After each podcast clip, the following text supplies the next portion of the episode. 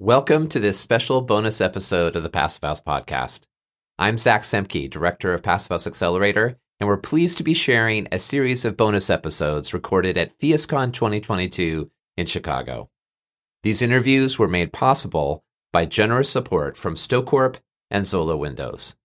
In this interview, Passive House Accelerator's Director of Publications, Mary James, interviews Christoph Stump of Trinity Financial. Enjoy.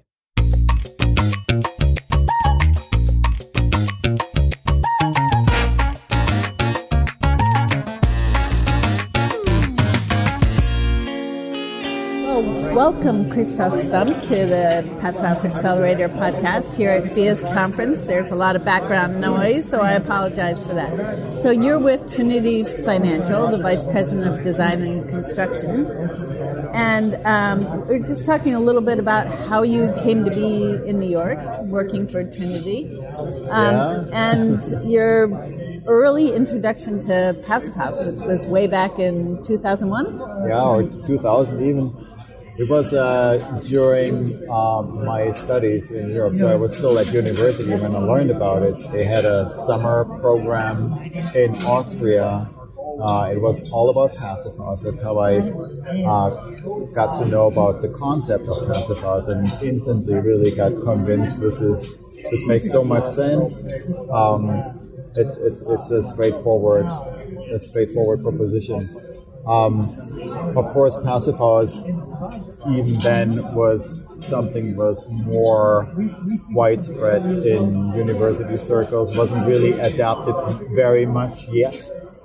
Um, and especially when I graduated in uh, 2003, um, it was hard to do. I started out right away after university, came to the US as an architect and uh, worked for an interior architect. Passive house is not relevant for interior architecture. Um, then I worked for a while uh, in, in the planning department of the Bronx Borough President. Um, not very relevant to have that experience either. Uh, worked for a while for local uh, nonprofit development, CDC. Um, also not very relevant, but I got more into the architectural field at that point, and then I switched over to an architectural firm, uh, Magnusson Architecture and Planning. I worked uh, with them for, uh, for close to 10 years. And they do mostly multifamily. They do multifamily and affordable housing. So that is really, I've always done that even with the local uh, community uh, development corporation. Um, it's it's all, all about affordable housing in New York City, so that's my, my real background. Um, and being at that architect, uh, uh, they were not specifically sustainable or energy efficient focused, um, but it started at that time, so late 2000, before 2010. Um, and, and, that's where Passive House really, for me in the United States, um, took a, a, bigger meaning. Clients of ours, they didn't know what that was. They weren't interested. And um, at some point, uh, I made a career change over to Trinity Financial, uh, a development company um, has been in operation for you know over 30 years. Uh, we do multifamily housing and mixed uh, mixed income, mixed use housing in the Northeast, and um, so so with Trinity Financial, there was an opportunity to set the tone in the development and steer the entire development towards passive house. It's just such a logical concept, and we knew that we would end up with a high quality building. We weren't quite sure. We were sure that we were going to end up with um, utility cost savings during operations. We weren't quite sure how it would exactly work out. There's very little operational data out there, or close to none. Um, there is a lot of talk about, oh, it's going to be so expensive to do passive house. Oh, other people say it's not going to cost anything. It's really, there's a range of opinions out there. Um, but uh, we proposed Passive House on this RFP at 425 Grand Concourse because it was a means uh, to have a, a, a, a, meaningful impact in the community. It's a community um, that has has been afflicted by a very, very high rate of air pollution. And, and as you know, can you just back up for a second and say what community it's in? Oh, uh, sorry, the South Bronx. South Bronx, um, especially the neighborhood we are in, that's uh, Mott Haven. Um, we have a lot of air polluters right next door. We have a major Deegan highway. The Grand Concourse is not, you know, is, is a major artery. Um, then there's a lot of air pollution from air traffic. LaGuardia is not far. Um, so you have you have a very high asthma rate. I think it, I don't know if it still is, but at some point it was like the congressional district with the highest asthma rate in the country. Wow. Well, um, not a surprise given all that air pollution. Yeah. It's, yeah. it's, it's, it's amazing. And the poor quality of the housing generally there, which in much of the South Bronx is quite old. Yeah, and and uh, not surprisingly, the population there is also, you know, is, is, is one of the poorest districts in the in, in New York City too. And of course, poor, neglected. Where are we're going to put all these people, we're going to put them into undesirable neighborhoods like the South Bronx, even though the South Bronx is a is a great neighborhood because it's so close to Manhattan. It's strategically it's a perfect neighborhood, and it's now it's rapidly changing. By the way, so this is you know 15 years ago or 20 years ago was right. So 425 Grand Concourse is a 26 story building. Is that correct? That's correct. And it's recently completed. Yep. And recently certified as a Phius 2018? 2018, yes. Mm-hmm. Plus 2018. We got the certification in just in time for our ribbon cutting that's going to happen next week. um, Excellent. And we are in the middle of leasing up uh, the apartments. Uh, the non-residential spaces, you know, are largely already uh, leased up. We have tenants in them. And so now we are starting to see operational data. It's, it's very early, so we can't really say much. The passive house operates best when it's full, uh, because that's how the systems are calibrated, not for an empty building. Uh, it takes a while to lease it up because it's uh, it's affordable housing, and the way tenants get approved, they have to go through a city lottery and a process, so it takes a while. Otherwise, we would be filled up. We have over 60,000 applications for that building, which is not entirely uh, unusual for affordable housing, but still. Um, but this isn't your general run of affordable housing. This is much higher quality, so it's not surprising that there's a lot of applications.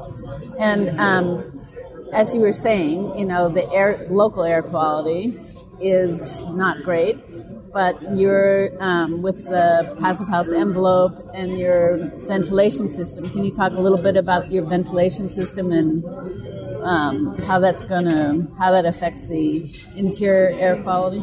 Yeah, very much so. Um, our ventilation system consists of central energy recovery ventilation. We chose that system uh, because it's a multifamily building. We wanted to uh, be able to easily maintain that. That's why we opted for central systems. And we also didn't want to deal with um, a lot of um, air, individual air intakes um, on the facade. They need to be maintained. They tend to get clogged. And on the 26 story building, you can't really do that. It's very hard.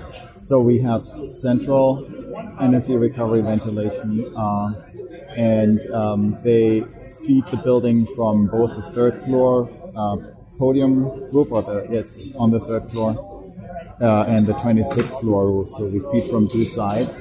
And uh, the well, Passive House is based on balanced air systems, so we are providing fresh air into each apartment, uh, mechanical fresh air that sets Passive House apart from uh, other buildings. And this fresh air is all filtered with a very, I think it's MERV 13 at least, um, filter fabric. So all the you know, pollen or particulate matter 2.5 that we'll find from, well, the PM 2.5 is from, from traffic pollution, is going to get filtered out and is going to have a hugely beneficial outcome for our tenants. They're going to benefit from it. Um, asthma rate is, is through the roof. So um, I don't know. I have a kid with asthma, and uh, now, now she's over it. But um, it's it's not a fun uh, illness to have, and it's you know can be quite costly too. So you, you have a um, population that's already on the lower end of income, and then you know you pile on these health issues that also cost money. Uh, that makes a real difference. Well, air quality is not the only huge benefit of Passive House, since we're also, I told you, we're close to Grand Concourse and Major Deegan Highway. Um, noise is a major issue, and noise is a major health benefit, or noise reduction is a major health benefit of uh, Passive House as well. So you're providing all these benefits, but most many developers would say, "Well, I can't afford to provide those kind of benefits."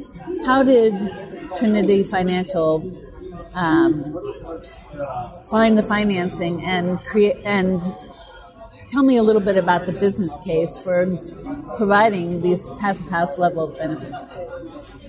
So that building was developed as affordable housing, so it's subsidized housing, and um,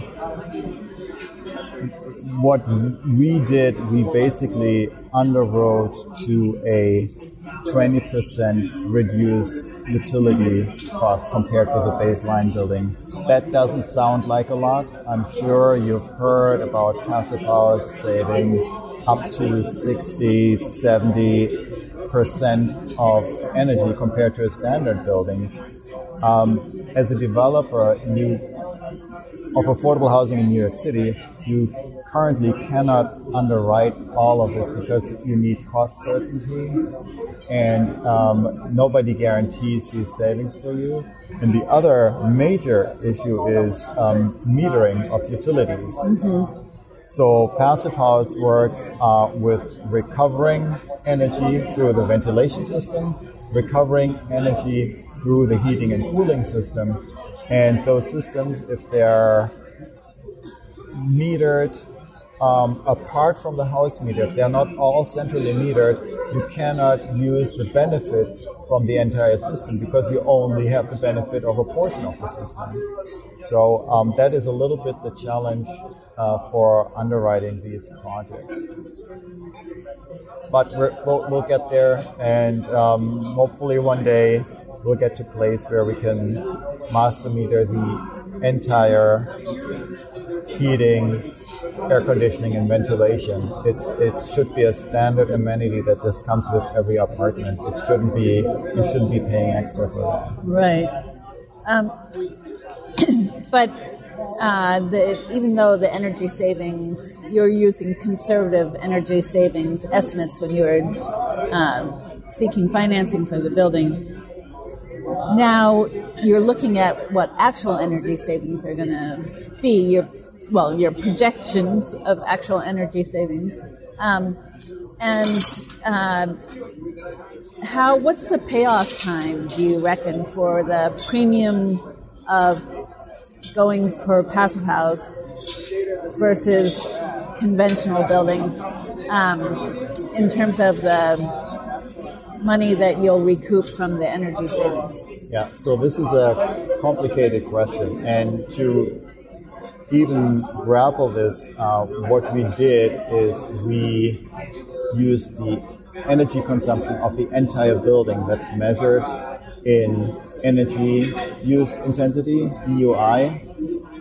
And uh, right, well, you're right. Right now, it's calculated through an energy model, but you know, eventually it'll be uh, proven by operating data. Um, so we use the energy use of the entire building. That's the only way we can fairly accurately do this. And what we found is that the um, quote unquote upgrades you need to install to get to an, uh, a passive house building. You know, I can give some examples of what those typical upcharges are, but we found that it's about two percent of the total development cost. So it's not 2%, huge, but it is something. That's not huge. It's not huge, but um, if you can save those two percent, there's a lot of people who would do that too. So, um, in the end of the day, those two percent need to come in somewhere. Um, but uh, using the operational uh, savings from the entire building, you could pay off these two percent within uh, about 12 years if you assume an interest rate of say six percent. Uh, Six percent sounds high. Well, right now we're in a high interest. Uh, uh, era that may change. So it's an assessment that needs to be done by every project. Well, that's great. I mean, it's really is a landmark project in the Bronx and um, stands out both from an efficiency standpoint and it's beautiful. Thank you, thank you. Yeah, we're very proud of it, and um, we'll have a great party at the ribbon cutting. There, many, many hands were involved to make this project a success. Well, congratulations, and uh, we hope to hear more about it. Pleasure. Thanks.